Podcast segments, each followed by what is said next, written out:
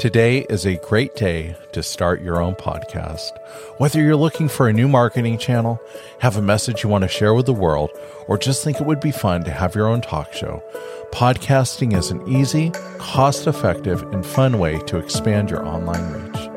Buzzsprout is hands down the easiest and best way to promote, track, and launch your podcast. Your show can be listed on all the major podcast directories within minutes of finishing your recording. You can be listed on such directories as Apple Podcasts, Spotify, Google Podcast, and more. Podcasting isn't hard when you have the right partners, and the team at Buzzsprout is passionate about helping you succeed. Join over 100,000 podcasters just like myself who are already using Buzzsprout to get their message out to the world. Follow the link in the show notes below to get started. This lets Buzzsprout know that I sent you. You will receive a $20 Amazon gift card if you sign up with a paid plan and you're helping support the show. Don't let fear hold you back, and let's create something great together on Buzzsprout.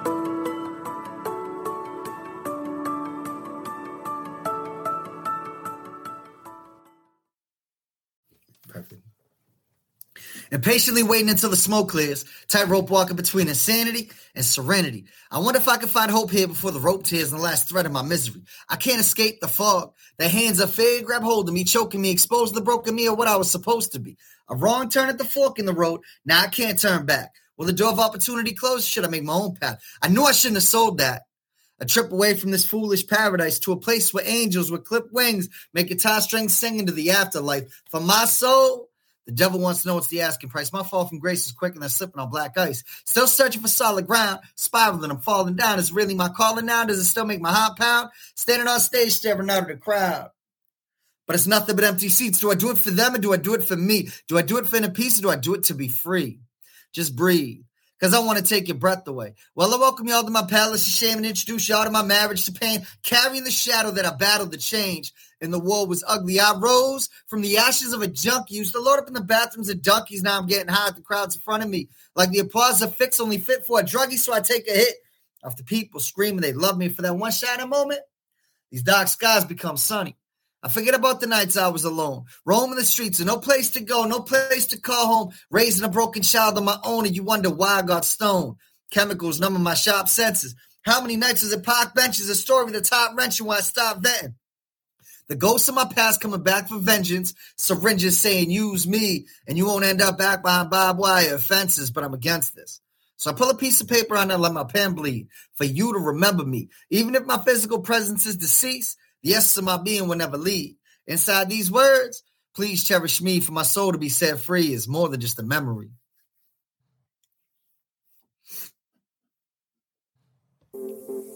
Welcome to the Drunken Worm Podcast. Each week, I will be bringing you dynamic content that will educate and inspire. This podcast was created to talk to mental health professionals about addiction, recovery, and their own personal stories that can help inspire us to become better people and live healthier lives.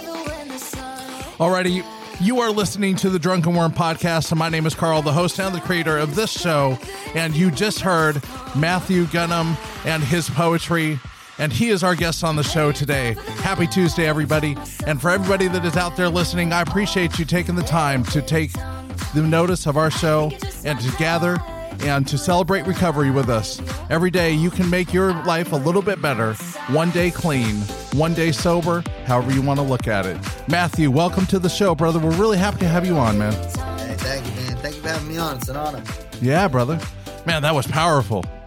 I love that, man. That was so good. right? You know, you hear poetry and you're like, oh, you know, rose are red, violets are blue. I'm a drug addict, and so are you. You know, so Yeah. basic rhymes, and then you come out with that a little out of the left field and Yeah, man. hit them over the head with it. Yeah, dude. You were talking about those shadows that you're carrying on your back and then pulling out that paper and just putting it all down, you know, and, and just releasing your soul from that, man. That that was really, really powerful, brother. I really appreciate you sharing that with us, man. Yeah, no, I mean, you know, writing is is this freedom that I have. You know, when I get to put my thoughts and my feelings down on a piece of paper, it's like the best way for me to express myself because I don't necessarily communicate on like a personal level, like emotional level. Um, you know, I've gotten better over time, but I still struggle on like the intimate, very close uh type of communication, but I can always put it down on a piece of paper and filter it out, you know? Yeah, absolutely, man. It's it's the power of writing, right? Because when we mm-hmm. take all that stuff that we have going on up here in our head and we put it out on paper, man, it takes the power out of it. Yeah. And it allows us to release all of that shit that we have inside of us and just be mm-hmm. like, you know what, fucking I'm done with this bullshit, yeah. man. You know? Yeah, because a lot of times we would sit there and not probably talk, not express, not not say what's going on, right. just let it eat at us, eat at us, eat at us.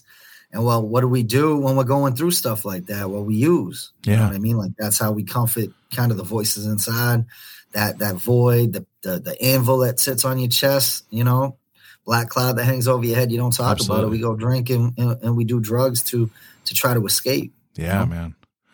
Yeah. So. And, and, and it's that comfort that we have with the substances that we like to use, be it alcohol mm-hmm. or drugs or, yeah. you know, what, whatever that person's choice is behind that blanket that they wrap around themselves. And in fact, I was on my last episode with Dr. Yusuf and we were talking about that blanket, that mm-hmm. electric blanket that you wrap around yourself and it makes you feel good because the substances are how you and I used to cope with the world it's yeah. it's how we used to deal with shit, man.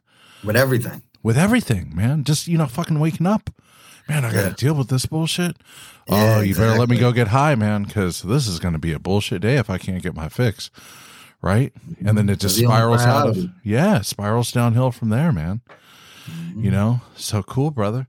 So you live over in Boston. Yeah. Right. I see Boston. the hat, man. Right out, right outside of Boston. Yeah. I don't, I don't live in the city. Okay. I'm not going to go throw in the town because none of you is going to know where North Reading is. So, a little north of Boston. Okay.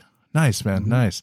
You know, I've I've been over to Boston and uh, Rhode Island and okay. um, Providence, and and I just love the area over there, man. It's so mm-hmm. just historical, yeah. and it's it's such a different vibe in that area from anywhere else in the U.S. that I've traveled. But the vibe in Boston is like this kind of real hipster vibe, but you all also celebrate the history of Boston mm-hmm. and deep in the culture with sports. You got your um your Sox hat on we today. We had deep you know, rooted. Deep rooted, man. Yeah. The Celtics, right? The Red so, Sox. All of them. Red man, Sox, everything. Patriots, Celtics, man. Bruins. It's crazy, man.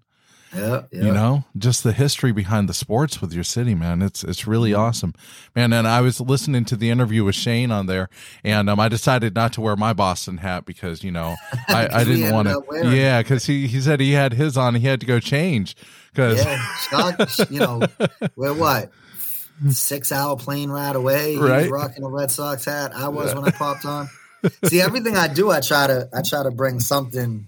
Um, you know, whether it's the city with the hat, whether yeah. it's, you know, the business with the shirt.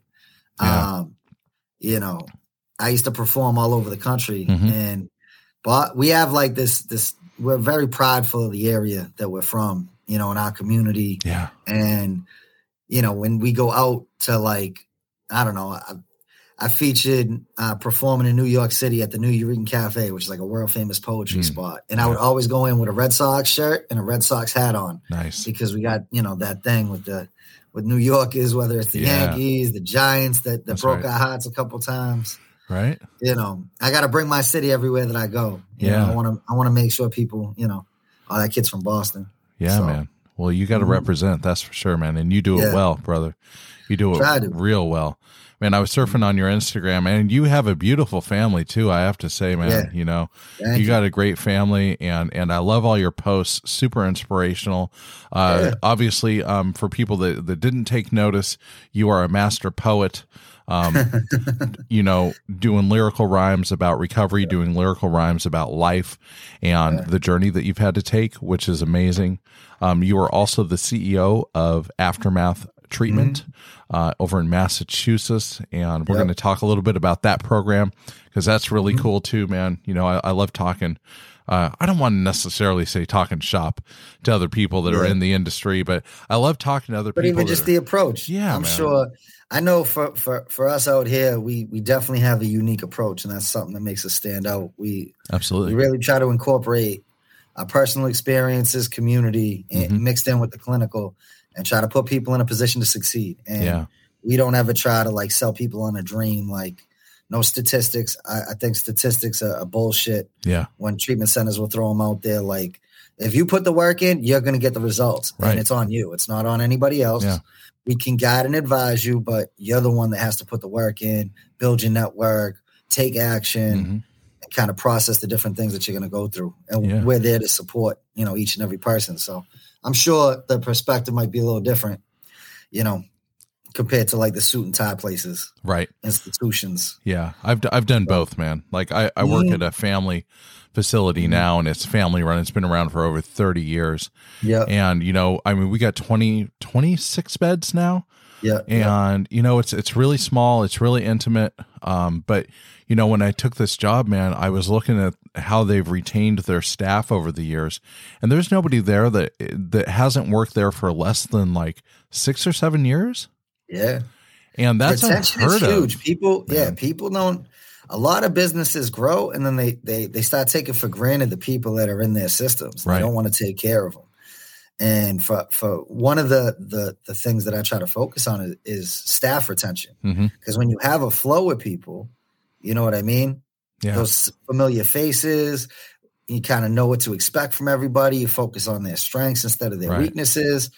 You know, we got a guy that that brings fire to every group that he runs. He's real energetic. nice. Um, but he's a little older, so he types a little slower. Mm-hmm. So we focus on, you know, the energy he brings to the clients and, and building them up. And then we, you know, we try to build up, you know, some of the shortcomings. yeah, You know, yeah, that's awesome, the man. client retention is huge. I mean, uh, staff retention is huge when you're trying to run like a place where people get better at. Yeah. Because you have too many new faces. The client, like the people that are in treatment, it's like, oh, you got a new person. Well, what happened Yeah. to the last one? Always, Oh, they always notice, issues. man. It's like, It's Huh? it's they notice so much. the yeah, clients. exactly. And then they start Exactly. talking amongst themselves, and that's even worse, you know. Mhm. And they're like, "Man, you know, I changed my counselor again."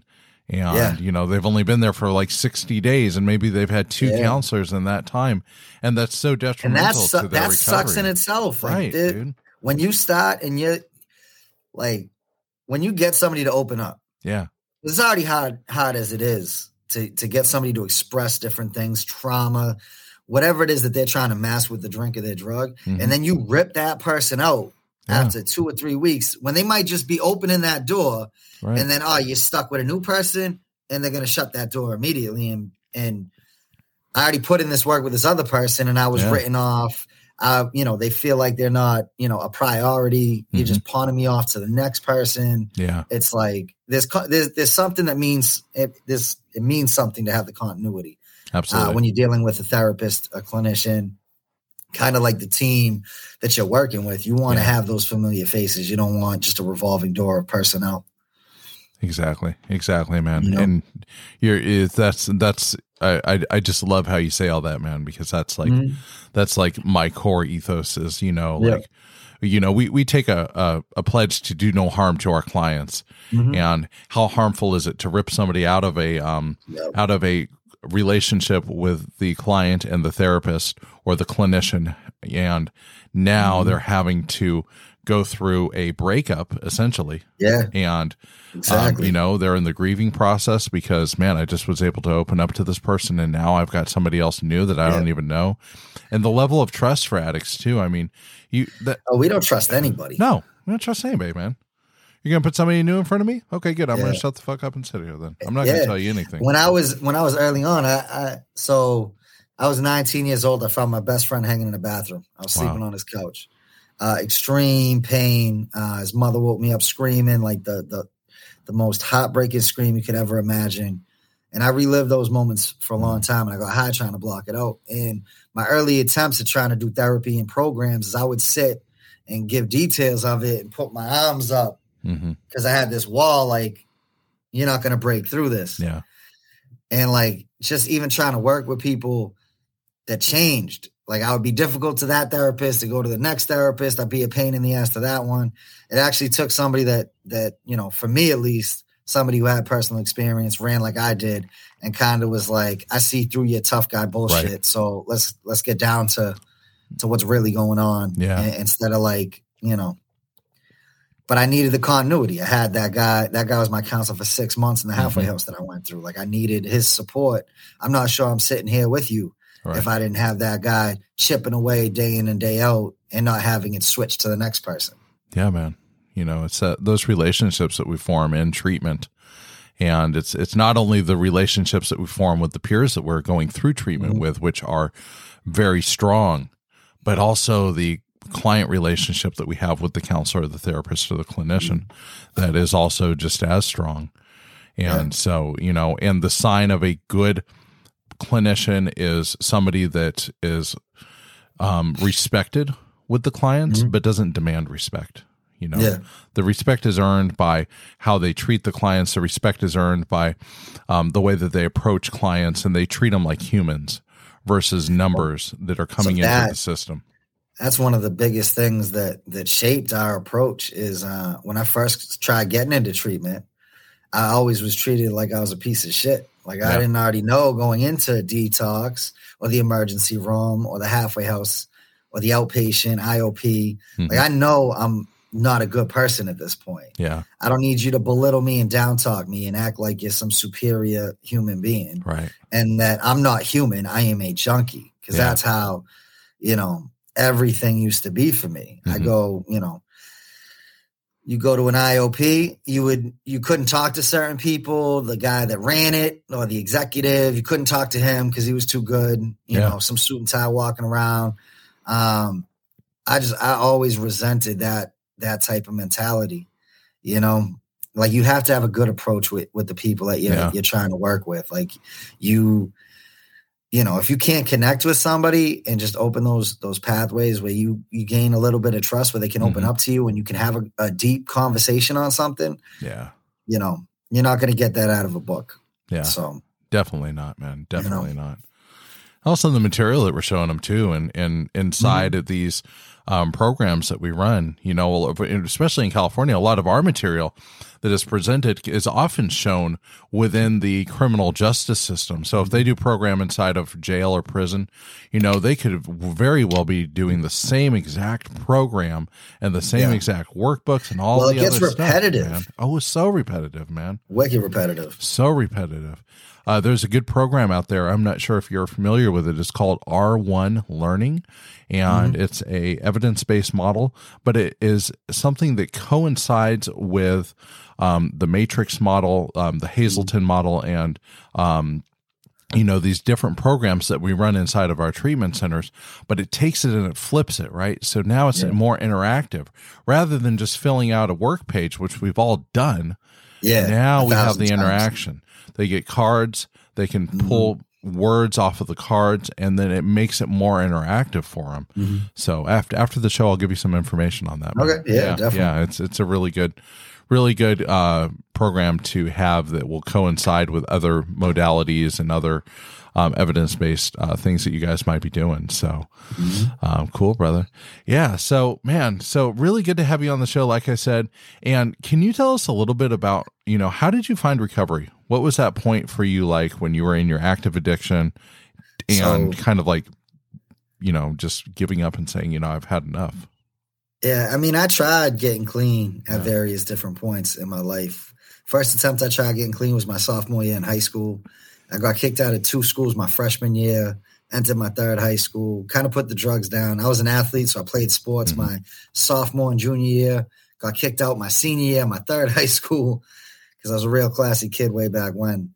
Mm-hmm. Um, but like the drug, like the lifestyle, drugs, like everything around it was was basically what revolved around my life from like a young age. And then when I was 16 years old, my mother threw me out of my house.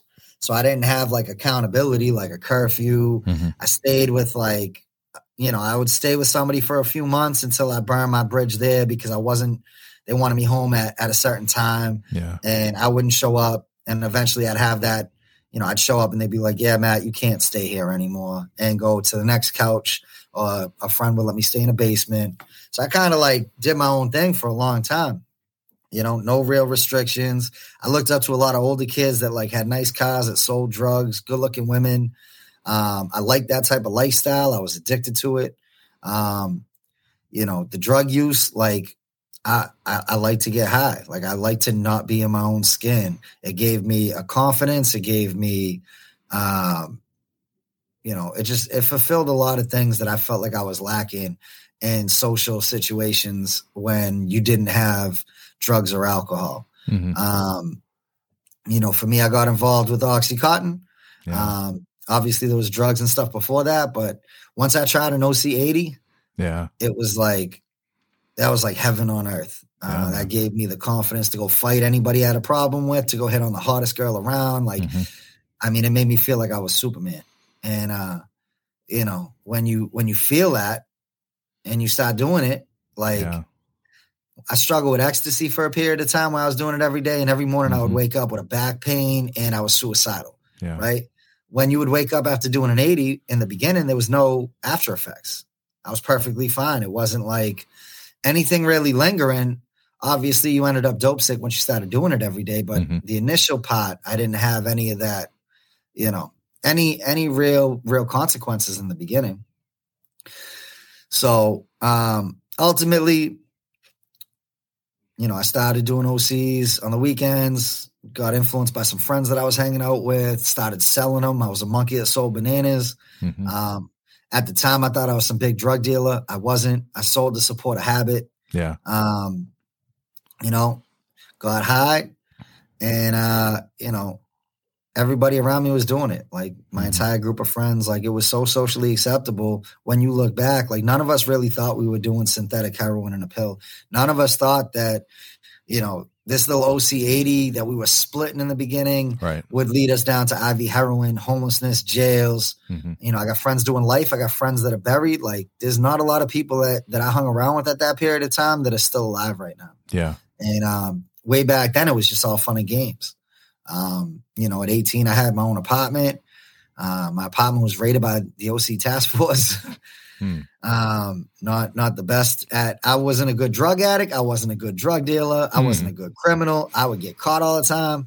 It was just a miserable, miserable period of time. So I ended up getting evicted from my first apartment, and um, I'm staying on my boy James's couch. I was telling you this before the show started Yeah. going live. And on September 1st, 2004, um, I was I woke up and he was hanging in the bathroom. And um, he was somebody that already progressed to heroin. He was like the first one in our group that like dabbled into it because Mhm. before uh heroin was this filthy, disgusting, junky loser word. Like it was it was so disgusting. We all thought we were better than. Like I was a wicked better than drug addict and detoxes the first times I would go. Cause I'd be on 80s, like I'm never gonna end up like you. I'm better than you. I'm never gonna stick a needle in my arm. I'm never gonna smoke crack. What I get is made by doctors and Yeah. they know what they're doing. And uh James ended up, you know, he he started doing dope a little bit ahead of time and, and had some things happen and ultimately he ended up taking his own life. And uh, I had to take him down. And when you go through something like that, like I had a really bad drug problem before, and it's not his fault that my problems got worse after. But what I did to self medicate and to cope with some of the struggles that I was going with was I kept getting high. And now I got high with such a purpose because I didn't care about living and I didn't care about Mhm. anybody around me, whether they lived or died. I was absolutely ripping and running, um, you know, from that point on. The crime started getting worse and went from selling drugs to, to I, I started being like a stick up kid. I was holding up corner stores with a buddy of mine, Dougie, and, um, you know, just kind of living this absolutely insane lifestyle. Yeah. And at the time, I lived off of the reputation. Oh, Matt was a drug dealer. Matt's a stick up kid. Mhm. Um, you know, mind you, you take away the drugs, and I'm scared. I'm like this terrified boy trapped inside a young man's body. That like I wouldn't do any of that stuff with a clear mind. But you put the drugs in me, it's like you know, all bets are off. You know, I had to get high by any means necessary. And um, OCs got taken off the market. Uh, they got pulled for a period of time. We Mhm. couldn't find any of them on the streets around my area. There were signs on pharmacies that said, "We do not carry OxyContin." Do not, because so many pharmacies were getting robbed at the time Yeah. that they they flat out put these big poster boards outside the door, like, "Don't come in Wow. here because we do not have what you're trying to rob us for." Mhm. And um, you know, this kid, old, another older kid who uh, was already doing dope, he approached me with a bag of heroin, and I was pissing out my ass, dealing with hot and cold sweats, and it could have been anything. He told me it was going to make me feel better, and I did it. Mhm. All that pretense of how disgusting and filthy the word heroin is went right out the window, you know. And uh, and I sniffed it, and once you realize that four hundred dollars in pills, Yeah. was the equivalent of forty dollars in a bag of dope. Right. A co- you know, common economics come into play, and you know, I stopped doing pills. Even when they came back around, it was like, all right, I'm sniffing dope. Yeah. And then my, you know, the chameleon, the the ability to adapt to any situation, my Mhm. hustle. You know, I went right back to that monkey that sold bananas. So I was one of the first people that did dope. I had a dope connect. I started selling dope hmm and I would sell it. And ultimately, you know, I would do all of my profits. Now at this time, um, some some issues started coming up. There was a girl that I ended up supposedly getting pregnant. hmm Um, I got stabbed in the shoulder and a guy tried to kill me. Uh, you'd think that would stop me from selling or doing drugs. It didn't. Um, ultimately, I ended up getting arrested. I got set up by uh, the narc unit. Mm. And um, yeah, I mean, I got a class A distribution arrest. Wow. And uh, my buddy's mother was the one that set me up. And um, I hadn't, I hadn't done, I hadn't shot heroin at that point. Mhm. And uh, right after I got uh, bailed out, uh, the next, the very next day was the first time I shot heroin. And uh, I was at a pizza spot in this town, Medford, and that same kid that introduced me to dope, I was in the bathroom with my arm out, and he just stuck the needle in, Wow. you know, and it gave me that feeling that like I clearly had been wasting all this dope sniffing it, because now Right. at this point my my tolerance had been built up again, you know. But then when you feel that rush of the needle, it's like another, you know, it's just something else that you're gonna chase, chase that feeling, chase that rush, and um, you know, I ended up going on a ripper. I was on a suicide mission. I was smoking crack, shooting crack. Um, I tried to get clean here and there because I got this baby on the way. I ended up getting locked up for for the majority of the pregnancy, Mhm. and um, the baby was born the day before I got out of jail. The day after I get out of jail, I go right to the hospital. I got pictures in the hospital with the baby. And in mind you, the whole time I'm like, hey, I gotta get I gotta get my life together. Like I got this kid on the way. At this point, like I was like still couch hopping. I didn't really have family around. I'm like, I really have to get my life together. Mhm. And um ultimately the baby didn't end up being mine. I got a paternity test and uh it ended up being one of my best friends. Wow. And uh, what do you do when you go through moments like that? We celebrate. So all Right. that I need to get clean shit went out the window. Right. I'm still on trial. Um, you know, I, I kept getting stipulated to detoxes, to, to programs. And again, once you remove the drugs from me, I was a terrified human being. So I would show up to these halfway houses and fight or flight situations. I would Mhm. run before I could even unpack my bags Right. because I look around and I, you know, I was a young kid at the time trying to get into these places at 18, 19, 20. And um, you see these these monster of men that are 30, 40 years old. And I'm like, yeah, I'm not sticking around for this. I'll, hmm I'll deal with the courts later. Go get high until I get picked up on a warrant. Ultimately, my rock bottom, um, I burned every bridge, couldn't talk to anybody. Um, my, my family wouldn't even answer the phone calls because I would just say, I'm sorry, I'm sorry, but I need a place to stay, but I need Mhm. money. They let me stay there and I would take from them. Um, you know, they were just sick and tired of my bullshit. I had no friends at this time because I burned every one of them. Um, you know, I didn't care what or how I had to get high. I would step over any and everybody on my path to use. hmm And um, you know, I was sleeping head to toe on a futon with my best friend Eddie, and uh, we would get high together. We would get high with his mother. His mother had just gotten out after doing five years in prison, and I would give her heroin as my way to pay for rent, and she would let us stay there. And uh, Eddie ended up getting into this program through drug court, the Hamilton House, which is like hmm you know, a really difficult halfway house. And um, at that point, like I was on a suicide mission, and he knew it. He knew that every time we scored, I was trying to not wake up every morning. Right. Like that was my goal every day. Um, I had a couple suicide attempts. I couldn't pull the trigger. I had a belt around my throat. And I couldn't let go. Um, I wanted to pass peacefully in my sleep because I was I was terrified of, of the actual the action of going through it but I didn't want to wake up every morning. Every morning I wake up and it would be like that hopelessness would hit me like, damn, I got to peel myself off.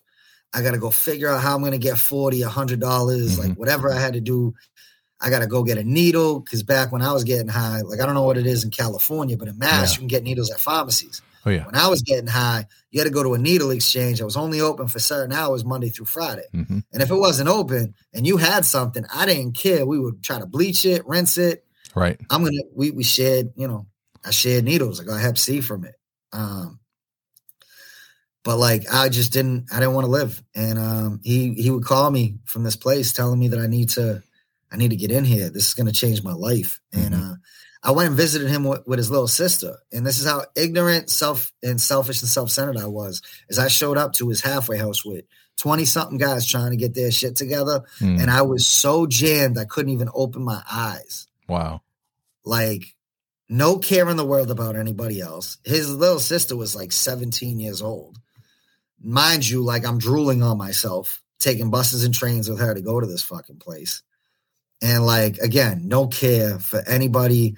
Um, you know, is what it is. So ultimately I was dope sick for a couple days and his mother's loading up a needle in front of me and I'm fucking dying for for what she has. Mhm. And uh, she turns to me and she goes, Matt, you got a fucking problem. You need to go and get help.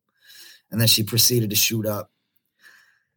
And I remember I, I ended up going to the bathroom right after she did that. And it was like the first time I actually took a look at myself, hmm you know, and uh I didn't I couldn't tell you who was looking back at me. You know, I was a skeleton. I didn't shower. I didn't brush my teeth. I weighed about 130, 140 pounds. Mhm. Like looked like death, like Skeletor. And in that moment, for some some reason, I got hit with this feeling that this is like I need to I want to live more than I want to die for that moment. And like where I live, when you're calling public detoxes, hmm there's no red carpet that they roll out for you. No.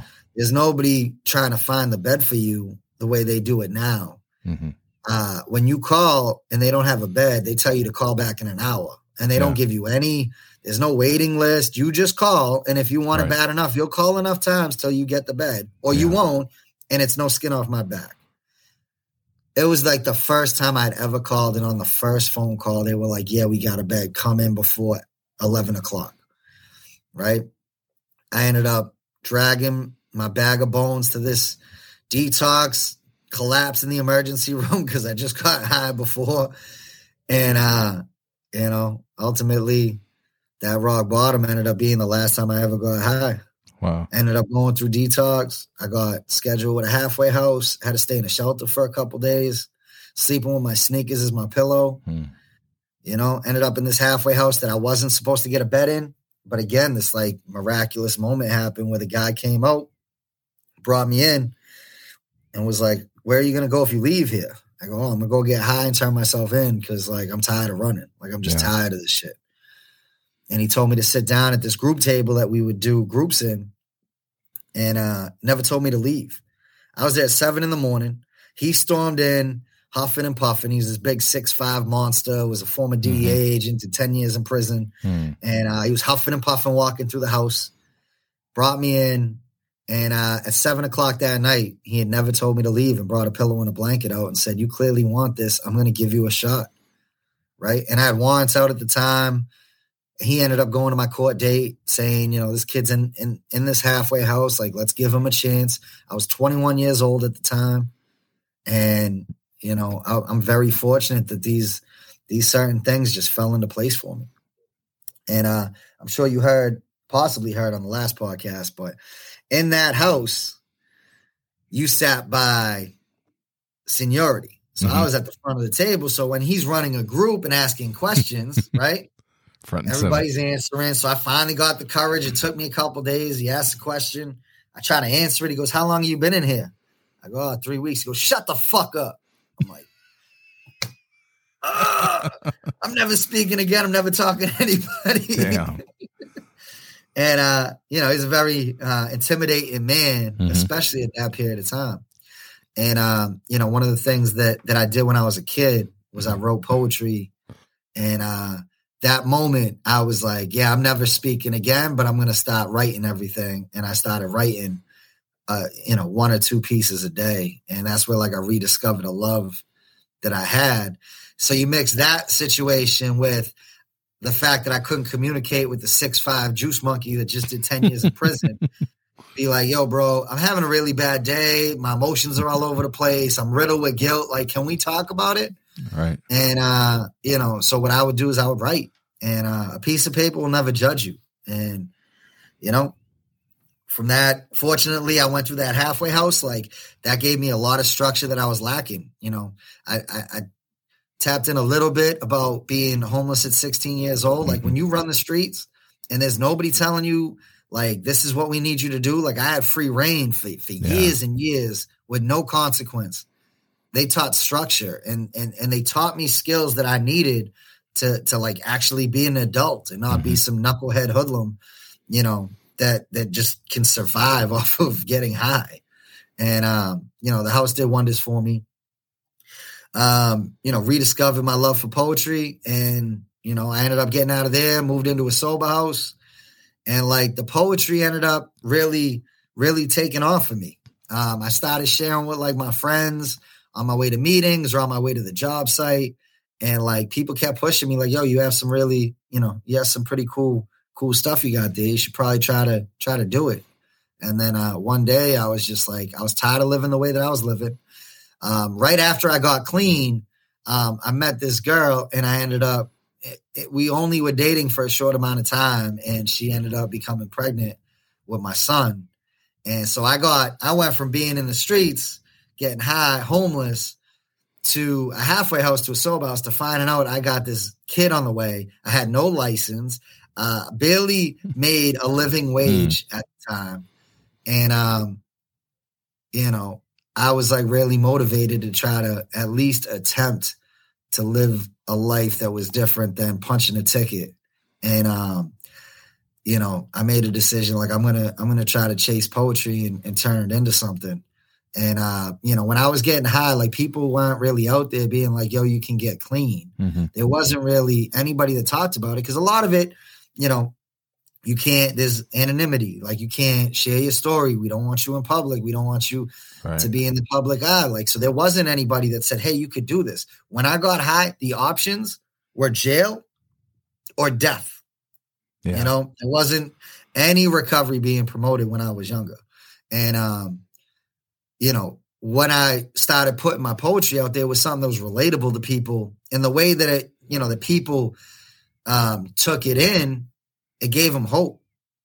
You know what I mean? And like I started doing like little open mics and like putting I put some videos out on YouTube mm-hmm. and just started building. And yeah, like I kind of, you know, one of the things in life and in success is is if you put the same type of hustle into your life that you did into getting high, you will be incredibly successful. And like I started chasing after like my dream in that same fashion. So anytime I ended up splitting with my son's mom, anytime I didn't have him, I was like, I was out at an open mic, I was hosting events, I was mm-hmm. performing, and I was just trying to, you know, just trying to get my words out there. And um, I started doing recovery events. I started speaking to like state reps and doing advocacy mm-hmm. work. Mm-hmm. Um, started forming like nonprofits and and you know we every city has like funding and you have yeah. to do it by certain data collection and like things that don't really do anything for like mm-hmm. the recovery community. Right.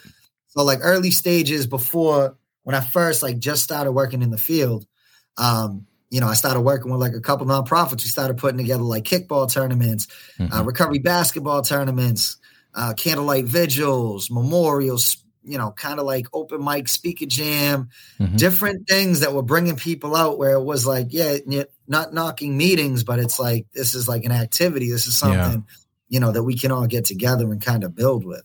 And, um, you know, a lot of it stemmed from like, you know, my way with words and mm-hmm. like performing. And, you know, it's been a cool, cool, pretty cool journey. In 2011, I put a book out called The Shadow of an Addict. Mm-hmm. Uh, it's a collection of poetry. Um, I started speaking for like colleges and high schools, um, you know, and then I ended up getting into the field working in treatment. Yeah. And, you know, you mix that in with with having two kids, uh, an incredible like sober network. Like mm-hmm. I surround myself with successful people. Like that's something that that when I was younger, my mother would always tell me my friends were like scumbags, and I'd be like, "Nah, ma, they're great kids," and she'd be like, "You are who you hang out with." Well, I was a scumbag too, so right. You know, as you get older, you realize that that that is such a legitimate statement. Like, Yeah. you are who you hang around with. So, like, when I identify people in my life, I'm looking at like, what can we, what can, what, what can we contribute together that's going Right. to benefit both of us? Like, I want to be around successful people. I want to be around people that have sustained recovery. Not saying that I don't want to help the newcomer Mhm. or somebody in the early stages because I do, but like I surround myself with such a strong network of people that even in like my hard times through recovery, I've been able to like lean on them Mhm. and not have fear of judgment. That I can pick up the phone at three in the morning, tossing and turning. They'll get up, they'll talk shit because that's what we do, and they'll be there to listen when I have like my little emotional meltdowns or my fears of of new challenges that I was facing or, Right. or opportunities that were coming up or, or, or shortcomings. And that's something that like you know it took years to like cultivate with the right people and learn Mhm. some. You know, not everybody's going to be in your corner. There's going to be people that fall off, and um, you know, ultimately, um, the poetry opened up doors. Mhm. It opened up me working in treatment, doing a bunch of grassroots stuff, and um, in 2016, the second place that I worked for gave me the opportunity to build a program in Massachusetts Mhm. from the ground up. And when you go back, I didn't go to college. I didn't have any education. I didn't have any knowledge. And um, but he gave me the chance. And I was like, this is going to be the life changing moment, and I'm going to take it and run with it. And um, a lot of times he asked me things like, uh, you know, oh, we need to get this and we need to get that. And I had no idea how to do it. Hmm. But what does any drug addict do when it's time to get high or it's time to get drunk? And get we our hustle out way. Right. Yeah, I'm never, never once did I wake up and say, ah, I'm not going to get it. Right. The mentality was always, I'm going to figure out a way. I'm going to lie, cheat, and steal to make sure that by the end of the night, I'm nodding out, enjoying my little Mhm. escape from this miserable world, miserable existence that I was living in. Yeah. And uh yeah, we ended up taking off and uh we built one of the best programs that the state ever had. And we had such a community. We were talking earlier about retention. hmm And uh the guy that I was partners with ended up expanded over time and he had such horrible retention everywhere else. We had like the best retention on staff because it was a family, right? And that's like the approach that I always have, whether it's staff or clients. You're part of our family. You know, you can lean and talk to any and every one of us. So we ended up, I ended up running, owning um, this facility in Mass, and uh, for five years we were like one of the you know the places people wanted to go to. We were at every you know recovery event, and um, unfortunately through through difficult times, you know I got kind of stabbed in the back and blindsided, hmm and uh, you know, in a moment. I'm in I've been helping people for years. I've been helping people since before I got into treatment. And uh there's a brutal side of business that unfortunately I've had to experience. hmm And uh, I was very, uh, I thought I had a friendship more so than just a business partnership. And uh, and again, going back to like my using, like I got ratted on, I got set up, I had, I've been pointed out in court, I got stabbed, dude tried to kill me. Uh, I've had some really bad things happen to me from Mhm. other people. There's nothing that's been dirtier than getting stabbed in the back through this situation and Right. um, going through that. I have kids, and my livelihood got taken from me. Hmm. And for about three hours after, I had a meltdown, and uh, maybe a couple. Like I don't like a victim mentality. I like a victim mentality. Mhm. Uh, I don't do the the oh woe is me shit. For for a little bit, it, it kind of started creeping in, and then right after, it's like, all right, no, I am. This is going to be a launching point. I don't know what the hell, how the hell I'm going to get this next thing up and running, but I'm Yeah. going to do everything in my power to make sure that that that our approach and what we were doing to help people is going to continue in this next spot. And uh, that's where we came up with aftermath.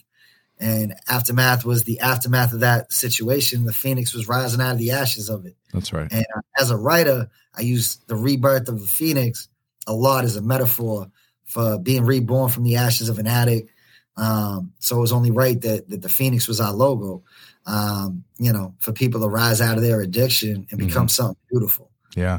Uh, you know, I had some really low points right after. Ultimately, going back to my network, like when you build a, a, solid network, like I had my friends carry me through some of the darkest moments and all the fears, doubts, and insecurities would creep in. Or I would think, like, is this really going to be, you know, as good as it was? Like, mm-hmm. we had so many people that's that that had success that like are now a part of our lives. You know what I mean? Yeah. And like, is that going to translate, or was that, you know, I don't know. Just you, you go through a lot, and uh, ultimately we ended up opening up after, aftermath addiction treatment center. I got some fancy letters after my name, CEO, which is wild because you know, I I just never pictured like I'm sitting in my own office, and uh, I never ever in a million years, if you went back and looked at talked to 18 year old knucklehead me, or, hmm. or 19 or 20, right. to ever say I would ever be in an office they would laugh at me. Right. You know, I, I never pictured making it past 21. Yeah, man. Uh, you know, we came over with a core, a really solid core of people. Oh, excuse me, of people that genuinely give a fuck mm-hmm. about somebody and their well being and helping them get better. Yeah. And, um, you know, it's a huge shout out to my entire team, um, from Joe Papa to, to Jenna, Johnny, Hillary, Nikki, Jamie, uh, Jackie, Tara, I mean, we have like such a core of, of people that just like, you know, will go above and beyond. Rob, Rob G, um, you know, and it's the approach. We were talking mm-hmm. about it a little bit earlier. Like when you approach somebody as a human being, you treat them with love and compassion. Like there's not data that you can back up showing love and listening and, and a little bit extra attention. Like you can't you can't compute that in evidence based treatment. But when you see somebody and they feel like they're a part of and they feel like you believe in them and that they mm-hmm. have somebody in their corner, like I don't ever forget the times I was calling people and no one answered.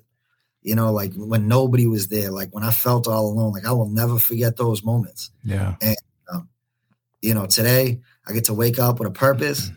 I get to help people. I don't think I've worked a day in the last six, seven, eight years. Like mm-hmm. I, I get to wake up with a force of like today's, you know, I'm going to try to help this person get over this obstacle, face this adversity, and show them that they can do it. And I get to use like the different things that I've been through, the ups and downs of my journey as like that launch pad.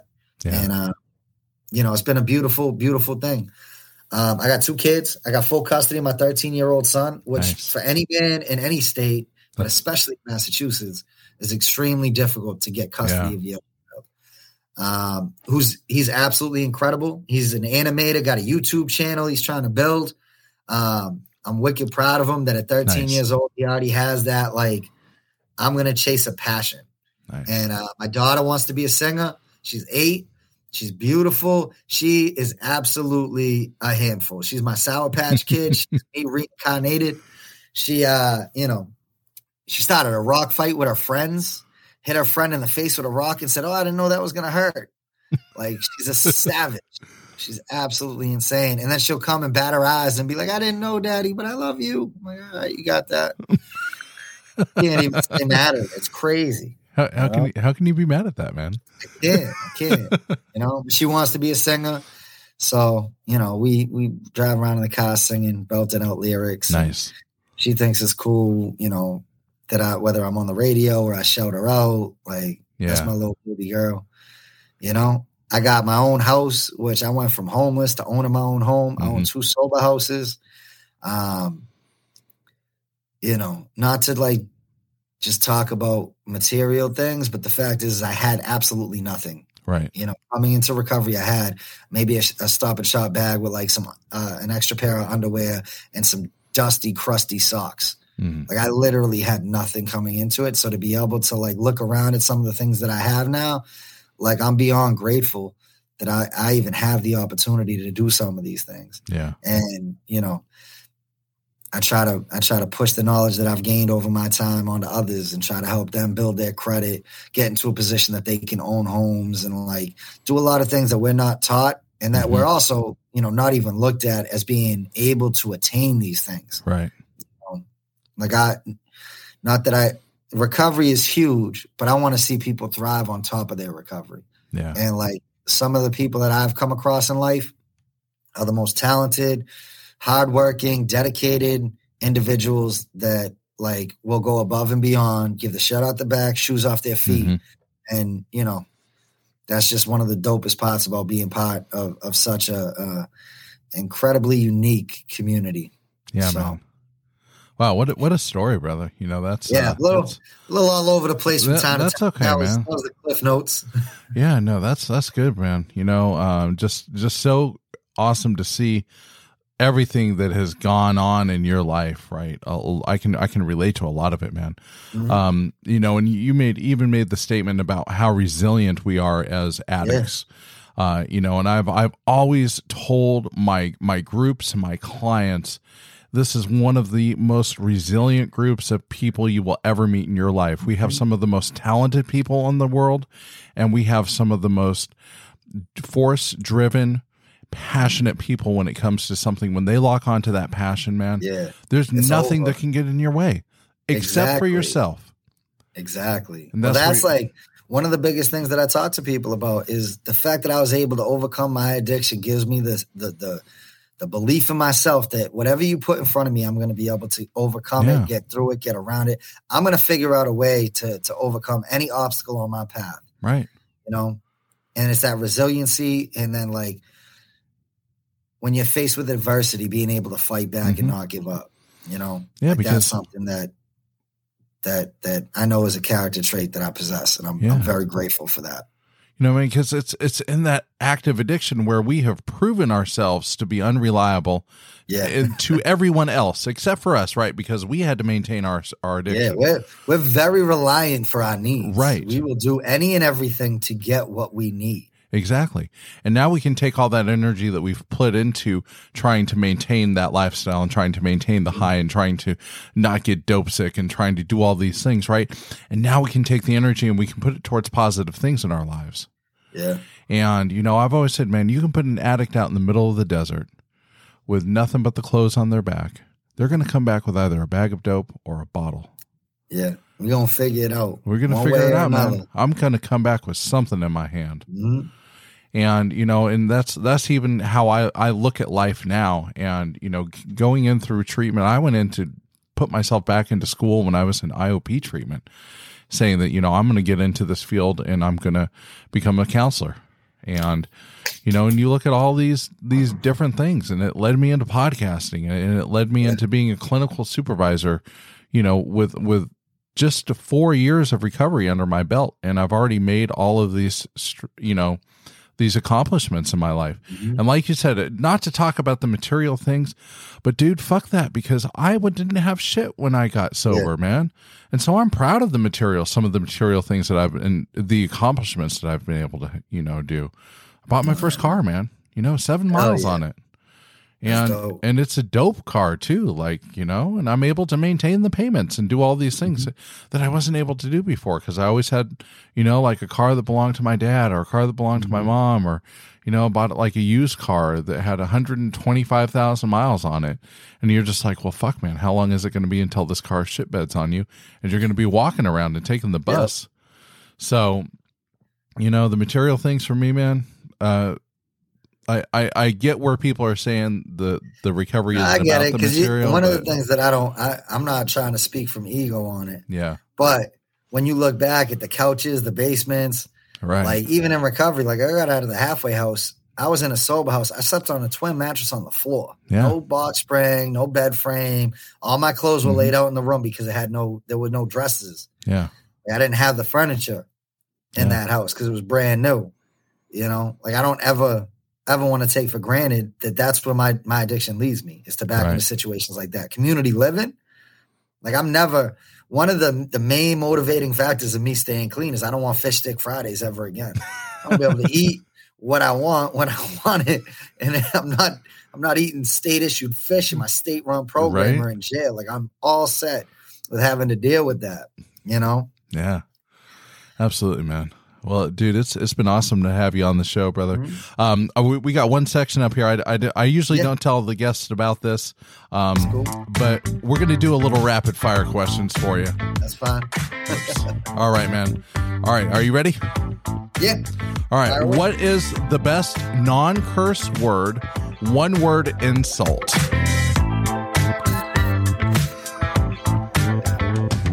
Non curse, insult, one word. Yeah. I don't have one. Come on, brother. You're from Boston. This should be. scumbag. Yeah. Right. Okay. All go right. scumbag for this. Okay. Rapid fire. I gotta be quick. Yeah. There you go. There you go. All right. Describe your style in one word. Authentic. Awesome. I love that, man. What is your go-to lazy dinner for the family? Andrea's Pizza. All right. Burger plates. Nice, man. Nice. All right. Here's a personal one. How often do you floss? And we're not talking about dancing either, man. I don't floss that one. You don't floss that often. All right. Hopefully your dentist is not listening to the show, brother. Yeah. All Gotta. Replace all these. If we were to walk into your bedroom right now, would your bed be made? no. Right. All right. What is the last craft you have made? Um, craft for something Yeah. else. Not like not. I'm not going to use poetry, but Yeah. I did a voiceover for my son's animation where I was the Grim Reaper. Okay. All right, man. Cool.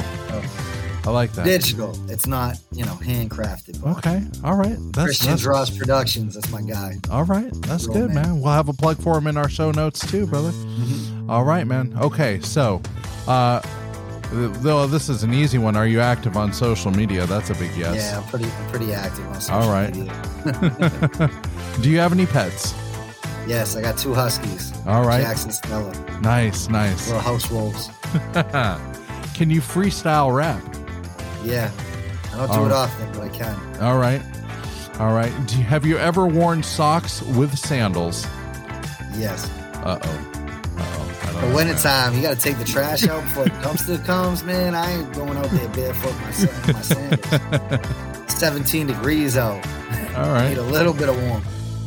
Nice, man. All right. Last question I always ask my guests Who is your favorite Disney character? Are we including Star Wars? Absolutely, man. They are part of the Disney Vader. family. Darth Vader? Darth Vader. That's Ah, my favorite like character that of all man. time. Huh? You got the Imperial March for anybody on your uh, on your ringtones? No. No? I used, no. so I used to have I that- actually can't have a ringtone because my phone goes off so much. Oh yeah, it just stays on silent because I would piss off anybody that would be around me. You know, That's funny. from man. social media, text, phone calls, Right. business.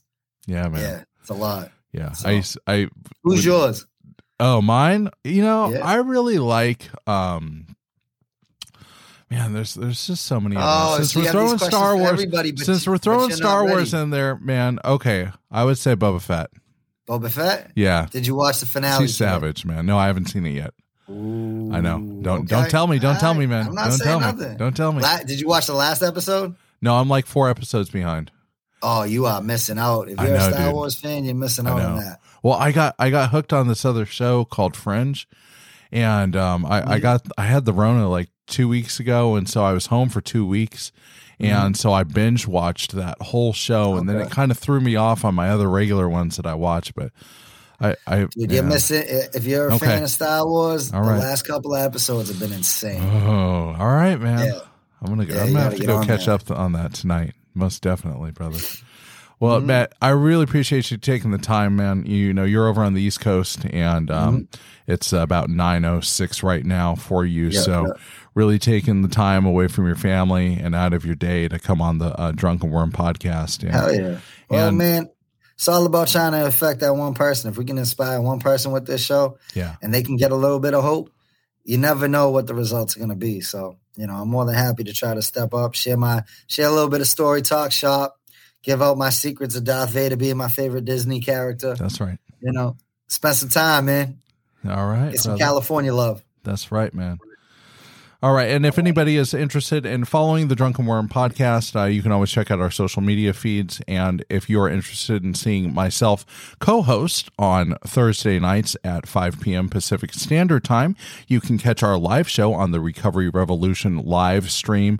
We have the YouTube link in the show notes below. And we are also going to have the links for um, Matt's social media and also the Aftermath Treatment Center that he is the CEO of. And again, brother, it was really good to have you on the show, man.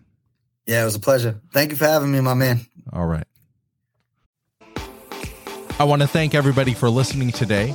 You have been listening to the Drunken Worm podcast. We will be bringing you new content every week. If you would like to follow us, please hit that follow button on your favorite streaming app. You can find us on Apple Podcast, Spotify, Google Podcast, Amazon Music, Stitcher, Pandora, and iHeartRadio. You may also go to our website, thedrunkenwormpodcast.com, to learn more about the show, sign up for our email club, and visit our blog. If you would like to join the conversation on social media, you can find us on Facebook, Twitter, and Instagram. You can also join Carl as he co hosts the Recovery Revolution live show every Thursday at 5 p.m. Pacific Standard Time. All the information that was just mentioned will be listed in the show description with clickable links so that you don't miss a beat. Thank you again for joining us this week. Stay well, stay sober, and live your best life. Take care.